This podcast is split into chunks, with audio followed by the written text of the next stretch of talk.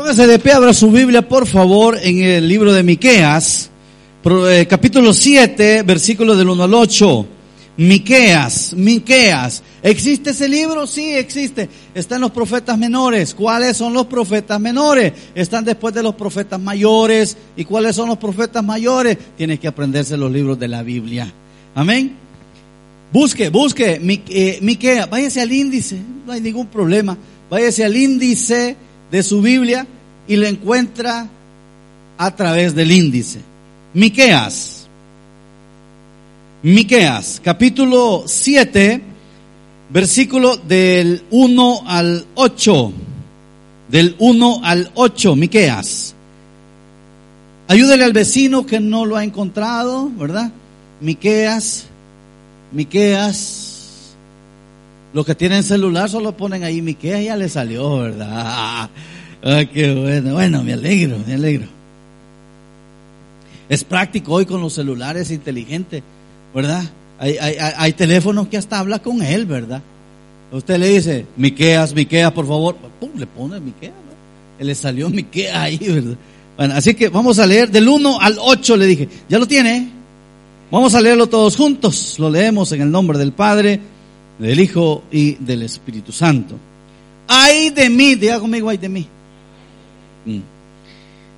Porque estoy como cuando han recogido los frutos del verano, como cuando han rebuscado después de la vendimia y no queda racimo para comer. Mi alma deseó los primeros frutos. Faltó el misericordioso de la tierra y ninguno hay recto entre los hombres. Todos acechan por sangre cada cual arma red a su hermano, para completar la maldad con sus manos. El príncipe demanda y el juez juzga por recompensa. Y el grande habla el antojo de su alma y lo confirma. El mejor de ellos es como el espino, el más recto como zarzal el día de tu castigo viene. El que anunciaron tus atalayas, ahora será su confusión. No creáis en amigo, ni confíes en príncipe. De la que duerme a tu lado, cuídate. No abras tu boca. Porque el hijo deshonra al padre la hija se levanta contra la madre, la nuera contra su suegra, y los enemigos del hombre son los de su casa. Mas yo a Jehová miraré, esperaré al Dios de mi salvación, el Dios mío me oirá. Ocho, tú, enemiga mía, no te alegres de mí, porque aunque caí, me levantaré. Aunque moré en tinieblas, Jehová será mi luz. Padre, allá de sabiduría de tu palabra en esta hora, gracias por el privilegio que nos das de poder abrir tu palabra y te pedimos que al abrir nuestra boca nos sea dada palabra para dar a conocer el misterio del Evangelio. Pedimos, mi Dios, que cada uno de nosotros no vengamos a pasar el rato, sino que vengamos a edificarnos y que a salir de esa puerta, mi Dios, podamos llevar un mensaje de esperanza, de salvación, de confianza. Queremos, mi Dios, depositarnos en tus manos y que nuestros problemas, mi Dios, tú los vayas resolviendo. Gracias por tu amor, por tu misericordia. Quedamos en tus manos en el nombre de Jesús. Amén y amén. Puede sentarse. El título de este mensaje le hemos puesto atento con el vecino. Vea a su vecino. Vea a su vecino, en serio, en serio.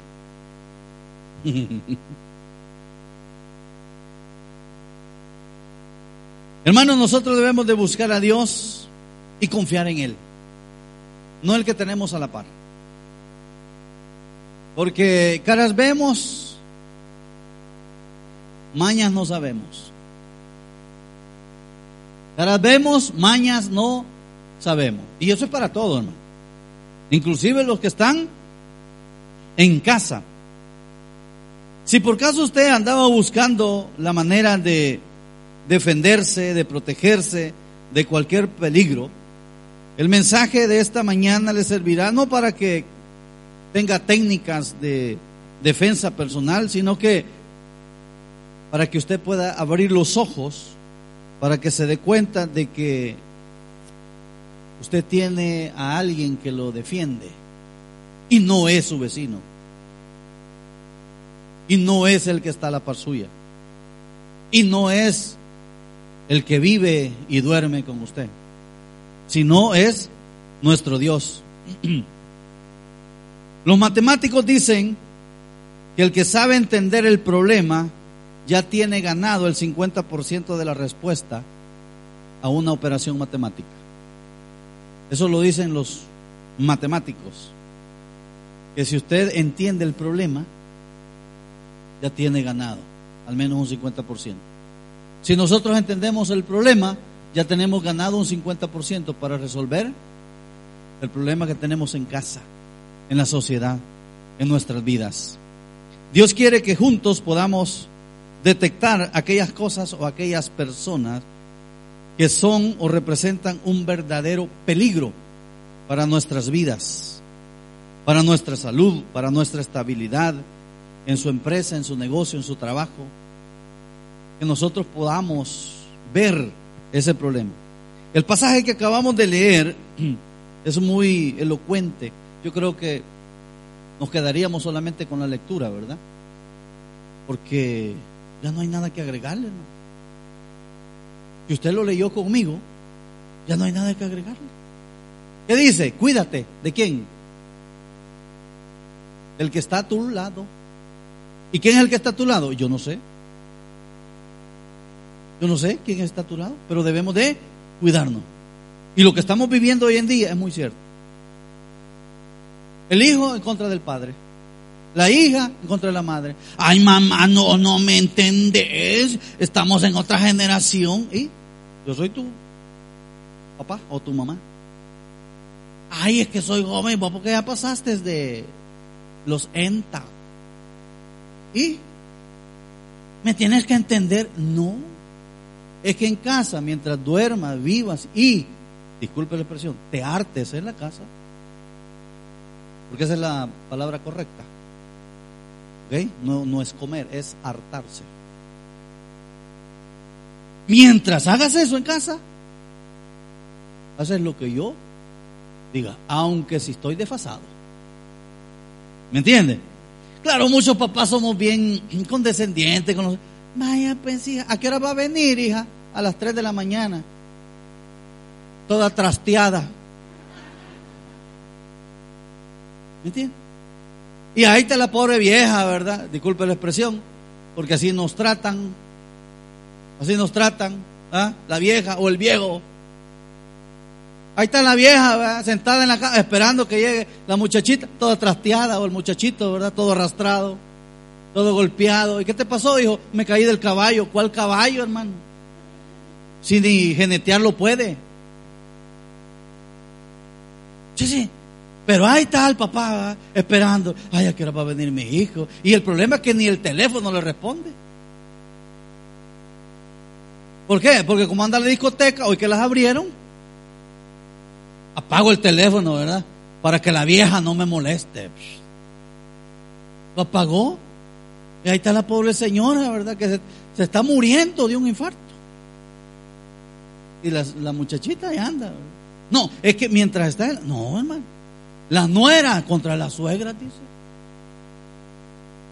Suegras, yo no voy a preguntar cuántas suegras hay acá. Pero, hermano, es que hay unas nueras que son, pero arañas, ¿verdad? ¿Sí o no? Es que son tremendas. No, también las suegras, hermano, no se quedan atrás. Es que hay algunas suegras que se meten en lo que no les llaman, ¿verdad? Ahí anda la suegra de metida, la pobre suegra, cuidando a su hija o a su hijo. Ay, déjelo, hermano. Si desde el día que él o ella decidió salir de casa, que vea, que se arranque. Ay, no es que mi hija a ver si habrá comido, le voy a llamar. Hija, ya comiste. No, mamá, mi marido no me ha traído comida. Ay, ay voy ya ahorita. a las dos de la mañana la señora. Eh, claro, eh, eh, el amor de mamá, ¿sí o no? El amor de un padre. Pero ay, déjelo. Aprenda que la vida le va a enseñar. Usted ya le enseñó lo que tenía que enseñarle. Hoy le toca que la vida le enseñe. Ay, deje que la vida lo arrastre. Que venga todo arrastrado. Sí, dele un poquito de alcohol nomás para que se cure. No para que se lo tome, ¿verdad? Para que se cure, ¿verdad? Y hasta ahí, hermano. Tú te lo buscaste, hija mía. Con dolor de mi alma. Aquí estaba bien. Pero como traspasaste los límites. ¿Qué dice ahí? La nuera dice. ¿Y, y, y, los enemigos son? ¿Sí o no? Yo quiero eh, que usted haga conciencia de eso. Los hijos hoy en día le están echando la culpa a los papás. Y en cierta manera tienen razón, porque somos los padres al educar a los hijos. Pero no toda la culpa es de los papás. La culpa es de los hijos. Dijimos en el devocional, el hijo tiene que escuchar consejo. Tiene que escuchar consejo. Pero ahí está el muchachito, ahí anda todo marihuanado, en la luna anda. Pero, ahí está, ¿verdad? No, hermano. Entonces, ¿cómo le dije el título del mensaje? Atento, ustedes lo anotó. De ahí nadie lo anotó. Bueno, espero que lo ponga en práctica ya que lo anotó. Atento con tu vecino. Atento. Observemos algunas, algunos casos y que nos sirvan de ejemplo y que nosotros podamos aprender a través de estos casos que están en la Biblia. Mire, cuidado con el que tienes en casa, con el vecino. Vamos a irnos al primero. José. ¿Alguien sabe o conoce a José? ¿El que canta? No, tampoco. José el de la Biblia. El de la Biblia. José.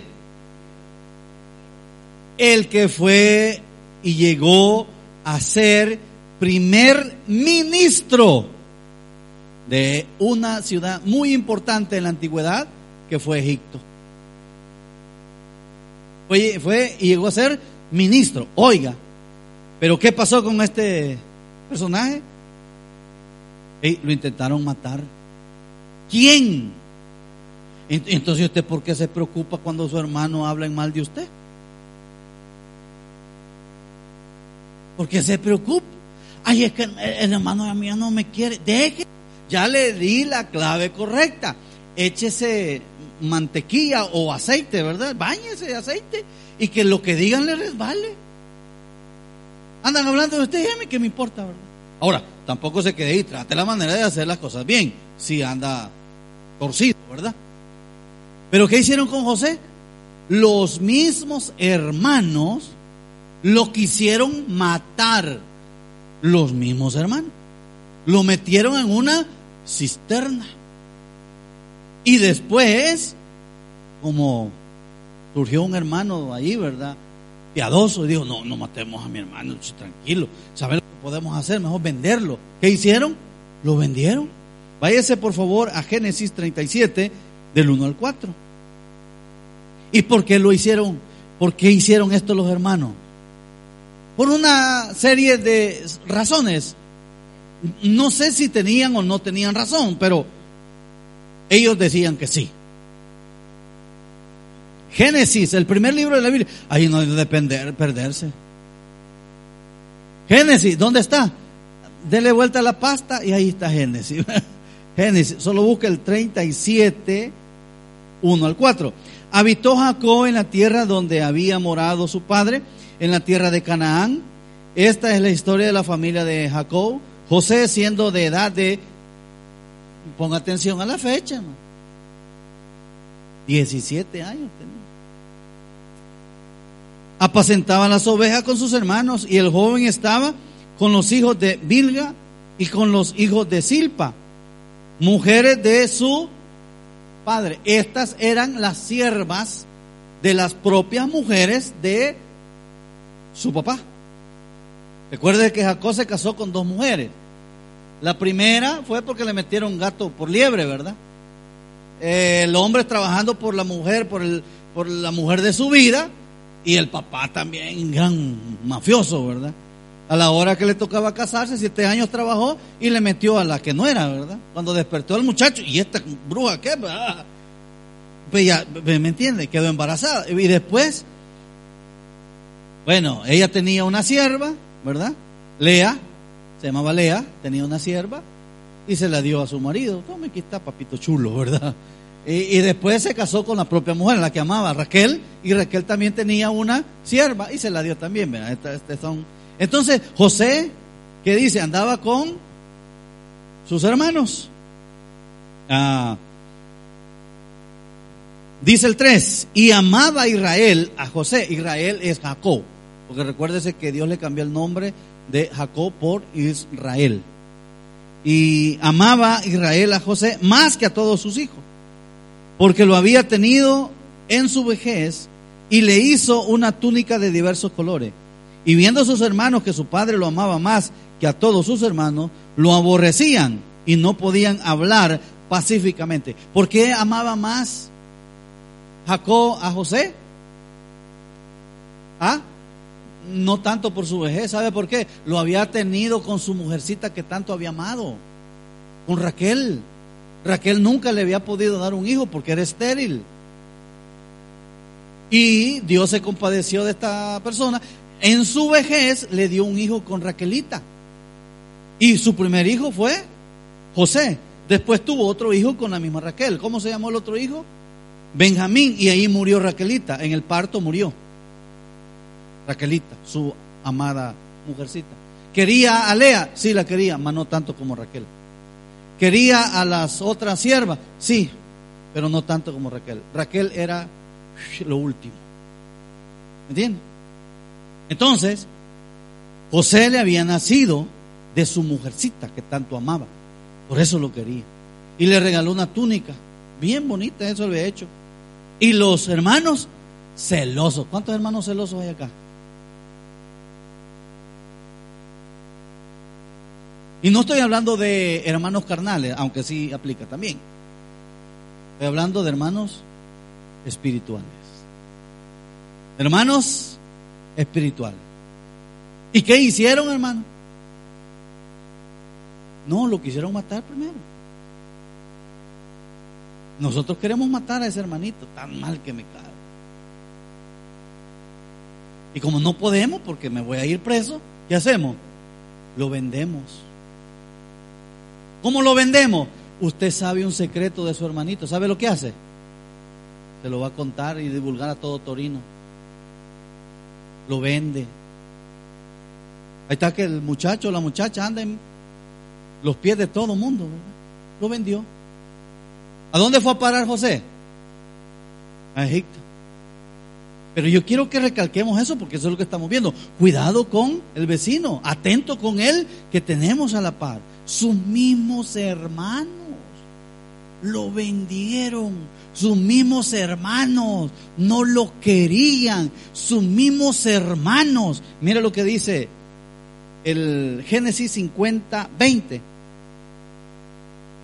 Estos hermanos fueron los causantes de su desgracia temporal. Estos hermanos, dije, fueron los causantes de su desgracia temporal.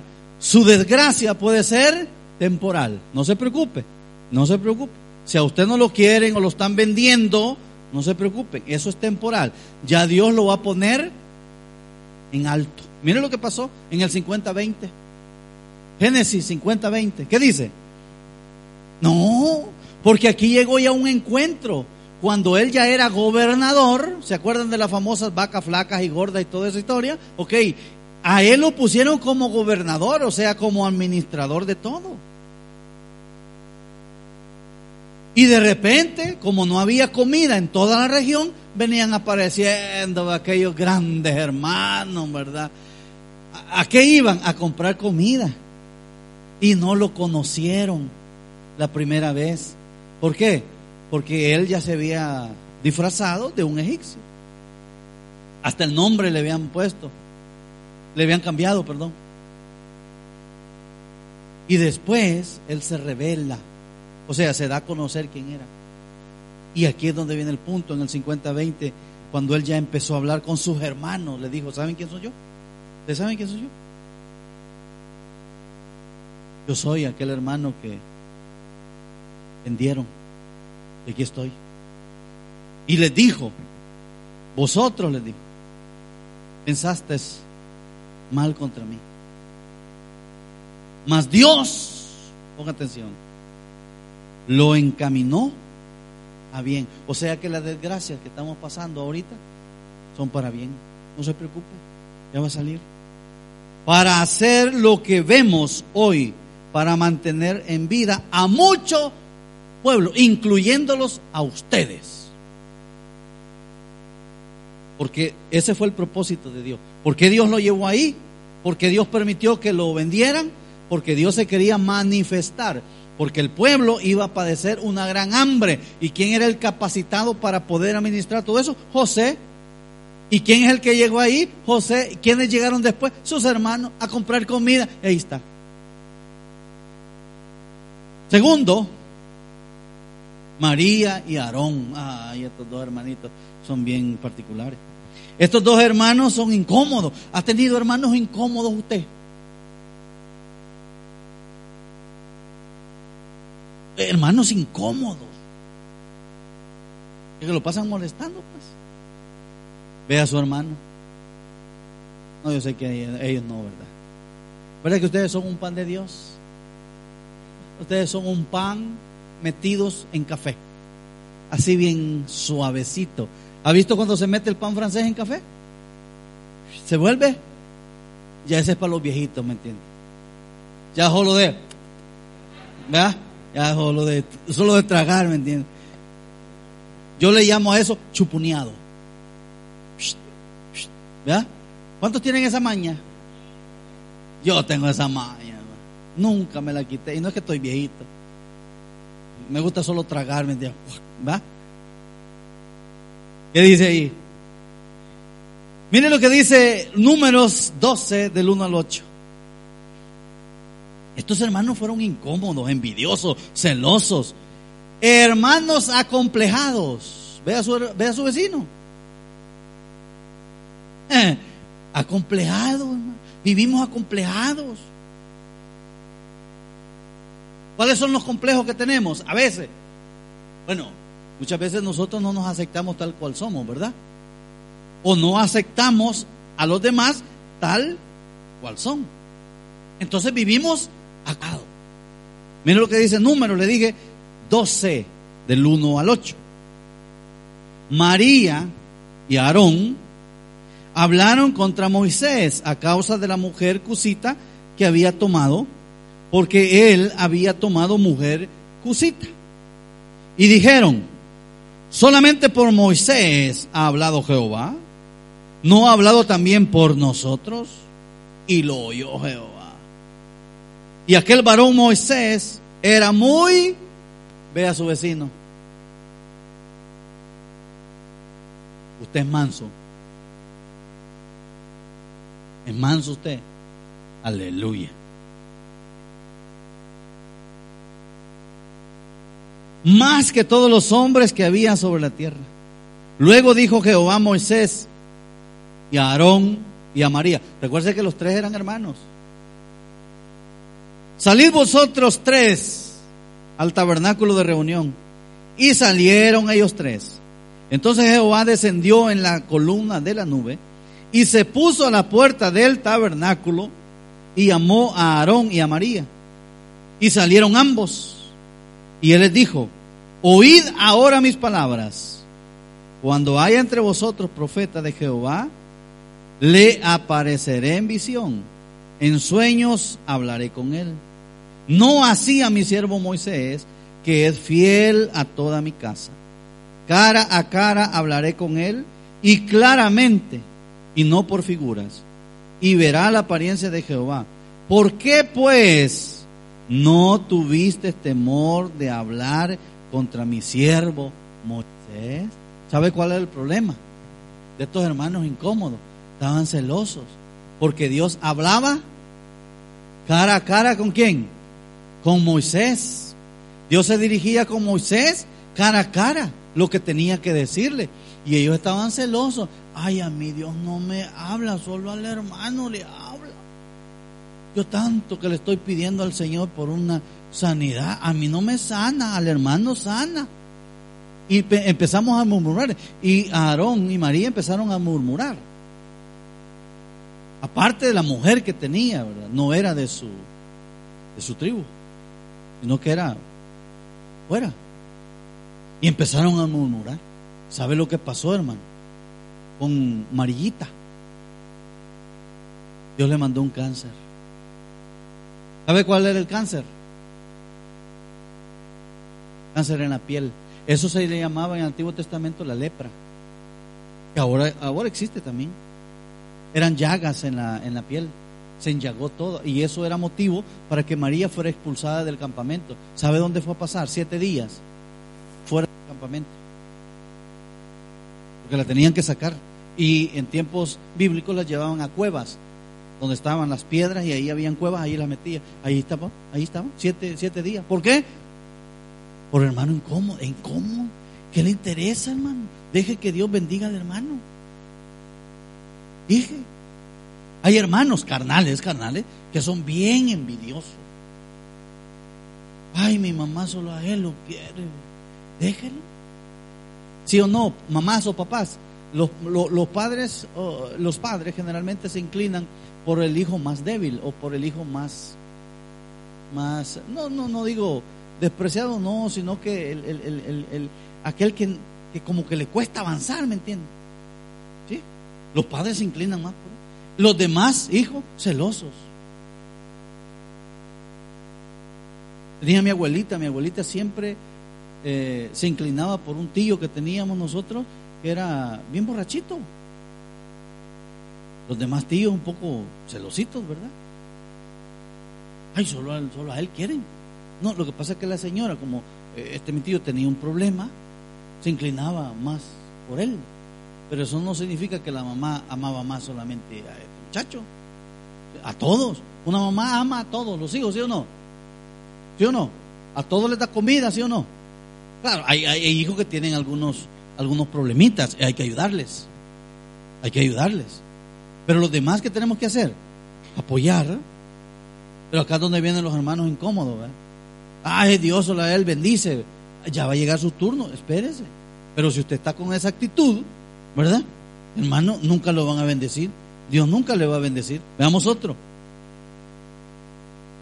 Este bien bonito. Cuidado con el vecino. Atento. Mira lo que pasó. Estamos viendo ejemplos, estamos eh, viendo ejemplos bíblicos. Ejemplos, yo le traigo ejemplos bíblicos. Claro, si nos ponemos ahorita, vamos a encontrar un montón de ejemplos, hermano. Pero ejemplos bíblicos, para que nosotros nos reflejemos. Mira lo que pasó acá. David es odiado por su propio hijo.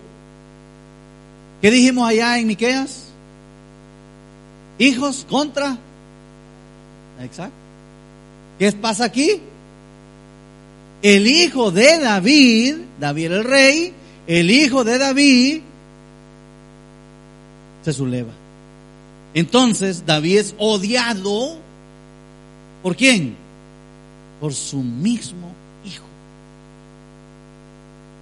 ¿Y consecuencia de qué? Mire, si nos vamos a un poquito más atrás, podemos encontrar consecuencia. ¿Cuál fue el error gravísimo que cometió David? ¿Cuál fue el error gravísimo? Dice la Biblia que en tiempos, eran tiempos en donde los reyes tenían que ir, los reyes tenían que ir a la guerra. Y este rey, David, no fue a la guerra, se quedó. Y cuando él se queda en su palacio, abre la puerta de su palacio y sabe quién vio enfrente, hermano. La tentación. ¿Quién era la tentación? ¿Cómo se llamaba la tentación? No. ¿Cómo se llamaba la tentación? Bet. Exacto, Bet sabe. Allá estaba la mujer desnudita bañándose. Y aquel dijo, ¡ay! Dijo, tráiganmela para acá. El marido de esa mujer andaba en la guerra, era uno de sus soldados. Y hasta lo mandó a matar por quedarse con su mujer. A consecuencia de eso, vino el profeta de parte de Dios y le dijo, mira, la espada de Dios va a estar sobre tu vida. Bueno, después, él las paga con su hijo. ¿Qué hizo Absalón? Y no se rebeló en contra de él. Y no le violó a sus mismas concubinas en plaza pública. ¿A quién? A su mismo papá. ¿Qué dijo Miqueas? El padre va a ir en contra de su hijo. Váyase a, segundo libro de Samuel. Su propio hijo se le reveló, hermano. Su propio hijo conspira contra él para quitarle su reino. Mira lo que dice el segundo libro de Samuel. Y no solamente eso, logra que sus mismos soldados sean enemigos de David. Logra eso porque empezó a envenenarle la mente a los soldados y empezó a decirle, ¿me entiende? Yo no y empecé a envenenarle la mente. Así como hacen muchos, es el trabajo, ¿verdad? Mira, no vaya, no vaya, no vaya, no vaya. Empiezan. Mira lo que dice, ya me tiene, segundo libro de Samuel, capítulo 15, versículo 10. Entonces envió Absalón, Absalón era el hijo de David, entonces envió Absalón mensajeros por todas las tribus de Israel diciendo, cuando oigas el sonido de la trompeta, diréis, Absalón reina en Hebrón. David andaba huyendo de su mismo hijo, andaba huyendo. Y Absalón logra convencer a un batallón de gente y se va en contra de David y lo van a buscar para matarlo. O sea, su mismo hijo, con los mismos soldados, con su mismo ejército, se van para matarlo. Y se da una batalla. ¿Sabe lo que pasó, hermano? Todavía el papá les dice a su poquita gente que le había quedado, gente fiel al rey. Todavía David les dice, por favor no vayan a matar a mi hijo. O sea, todavía. Pero yo creo que el hijo no tenía la misma mentalidad. El hijo quería matar a quién? A su papá. Él no les dijo a sus soldados, si ven a mi papá, perdónenle la vida. No, fue el papá que les dijo a sus pocos soldados, si ven a mi hijo, por favor no lo maten. Pero uno de sus mejores soldados que tenía David, un general que él tenía, que era la mano derecha de él, que podía confiar, él dijo, no, si nosotros dejamos libre a este señor, va a matar a David, al rey lo va a matar. Entonces, no, en la, batalla, vencieron ellos en la batalla y sale Absalón huyendo, quedó trabado en un palo. Y ahí lo terminaron de matar. Va. ¿Sabe lo que hizo David? Lloró como todo padre. Pero vamos a la conspiración del mismo hijo en contra de su padre. Ve ahorita en la actualidad, hermano. Ve ahorita. Yo no sé si aquí habrá algún caso, espero que no. Espero que no. Que los hijos se le estén revelando. Espero que no. Y si es así, bueno, yo creo que es tiempo de corregir. Primero, hacer las cosas bien nosotros como padres. Y segundo, enseñarles a nuestros hijos que eso no tienen que ser. Porque uno de los mandamientos que está en la palabra dice, honra a tu padre y a tu madre, no importa cómo sea, honralo, respétalo, cuídalo. Al viejo o a esa vieja se cuida. No le lleve la contraria. Jamás se le lleva la contraria a los papás.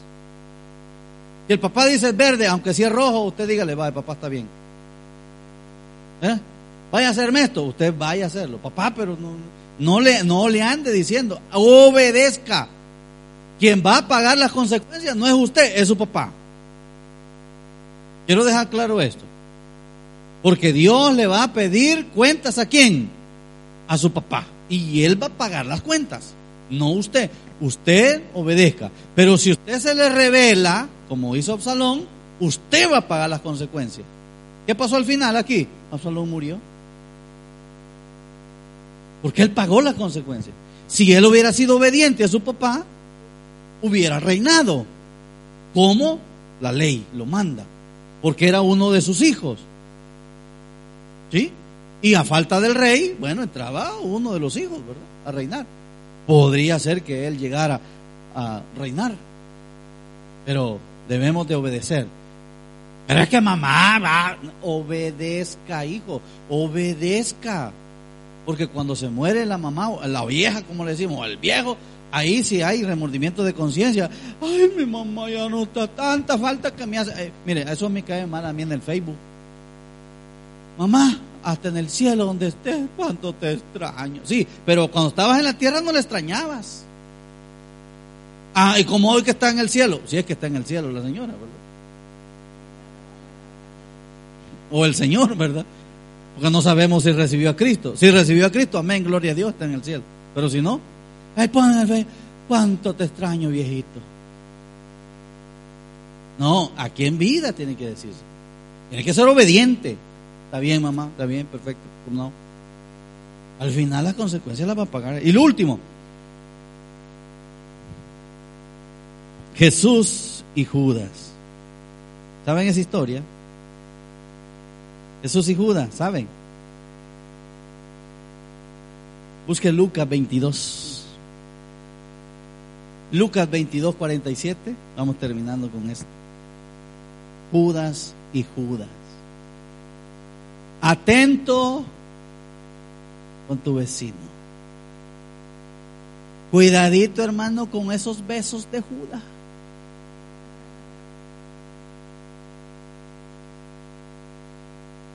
Ay, mamá, cuánto te quiero. ¿Cómo se llaman esos? Besos de Judas. Viejo, tú eres el hombre de mi vida. Y la señora ya callejeando, ¿verdad? Ese es el beso de Judas. O el hombre, ¿verdad? Vieja, ah, te he encontrado, ¿verdad? O he encontrado la mujer de mi vida. Y por otro lado, ¿dónde estás? Estoy haciendo horas extras. Y bien pagadas, hermano. Bien pagadas, ¿me Esos son besos de Judas. ¿Eh? Mira lo que dice Lucas 22, 47 y 48.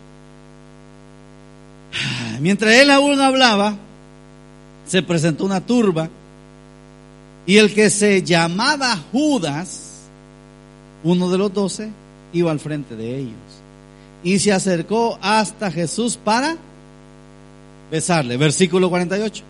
Entonces Jesús le dijo, Judas, con un beso entregas al Hijo del Hombre. Entonces, tres años y medio de conocer a Jesús. Estoy hablando de Judas. Tres años y medio de conocer a Jesús. Tres años y medio de andar con Jesús. Tres años y medio. Judas aceptó ser uno de los doce. Porque Jesús lo llamó, le dijo, Judas, venga, usted va a ser uno de los doce. ¿Y sabe qué cargo le voy a dar en la directiva? Tesorero. ¿A cuánto le gusta la plata? Ay, Judas. Yo ando el dinero. ¿Sabe quién murmuró? ¿Sabe quién murmuró cuando una vez eh, Jesús los mandó a comprar comida para la gente? Le digo, hey, vayan a comprarle comida a este montón de gente que hay acá. ¿Es qué? Le digo Judas. No, nosotros no tenemos. Judas. No, es que de Judas, mire, era codo. Solo para adentro, ¿me entiende? Véngase para De vez en cuando hay que usar la pala. ¿Qué hace la pala? Tira para afuera, ¿verdad? ¿Qué hace el otro instrumento? ¿Cómo le llaman en Perú? Asadón. ¿Asadón? E-, ese jalado solo para adentro. Para adentro. Así era Judas. Entonces Judas acepta ser uno de los doce. Fue considerado apóstol. Fue considerado. La Biblia dice, sus doce apóstoles. ¿Quién era el doceavo? Judas. Pero ¿qué pasó con Judas? Lo entregó. Por eso Jesús le dijo en el versículo 48, parte final, con un beso entregas al Hijo del Hombre. Judas. Entonces, ¿qué debemos de hacer nosotros? Como hemos visto en todos estos versículos, el enemigo lo tenemos cerquita de nosotros. A la par de nosotros está. Y no estoy diciendo que sea el hermano que tiene ahorita. O puede ser, ¿verdad? Uno nunca sabe. Uno nunca sabe. Pero el enemigo está ahí. En todos estos versículos, el enemigo está en casa. El enemigo siempre está ahí. El enemigo no es afuera. Un, desconocido no es tu enemigo y ni te conoce. ¿Sabes quién es tu enemigo? ¿Sabes quién te roba? Tu hijo. Tu hijo te roba. O sea, es tu enemigo. Y aquí tenía cinco euros. ¿Quién me lo quitó? Ah, no lo sé. Y es el único hijo o la única hija y con el único que vive ahí en casa. Ah, yo no lo sé, mamá. Lo habrás perdido. Ahí está la señora dándole vuelta a los, muebles, los tira de un lado, los tira de otro, busca debajo, pasa la escoba y manda a llamar a los carabineros por cinco euros. ¿Y quién pasó? Su hijo. Entonces el enemigo está adentro. Entonces, ¿qué, que hacer? ¿qué tiene que hacer? Tenga cuidado. Dígale a su vecino, tenga cuidado. Tenga cuidado. Pero dígaselo de verdad. Tenga cuidado con el vecino. Tenga cuidado. Empiece, empiece a visualizar cuál es su enemigo. Y cuidado, y cuidado con su vecino. Tenga mucho cuidado. ¿En quién debemos de confiar nosotros? En Dios. Dele un fuerte aplauso al Señor. Vamos ahora. Padre, gracias te damos, Señor, en esta hora por tu palabra, por habernos enseñado, Señor, de quiénes debemos de cuidarnos. Porque así, Señor, como hay buenos, hay malos. Y tú lo bendices, Señor. En esta hora, Padre Santo, queremos agradecerte, Señor, por tu palabra, por habernos enseñado a nuestros corazones cómo debemos de comportarnos con los que están a nuestro alrededor. Y verte solamente a ti, Señor, como nuestro amigo fiel. Dios es nuestro amigo fiel. Él nunca lo va a traicionar. Él nunca va a ser incómodo. Él nunca va a hablar en mal de usted. Él nunca lo va a vender. Él nunca lo va a traicionar. Nada. Dios es nuestro amigo fiel. Por eso le queremos hacer una invitación a usted si todavía no tiene Cristo en su corazón. ¿Qué le parece si ahora le recibe como Salvador de su vida? Aquí no le hablamos de iglesia ni de religión, no, le hablamos de Cristo en tu corazón. Lo que nosotros pretendemos es que usted tenga a Cristo en su corazón y que sea su amigo fiel. Si usted siente en su corazón el deseo de recibirlo, haga conmigo esta oración y dígale, Señor Jesús, yo te quiero recibir ahora como mi único y suficiente Salvador personal. Creo que eres Dios, que moriste en mi lugar y que resucitaste al tercer día. Me arrepiento, soy pecador, perdóname Señor. Gracias doy al Padre por enviar al Hijo a morir en mi lugar. Gracias Jesús por salvar mi alma hoy. En Cristo Jesús mi Salvador te hemos orado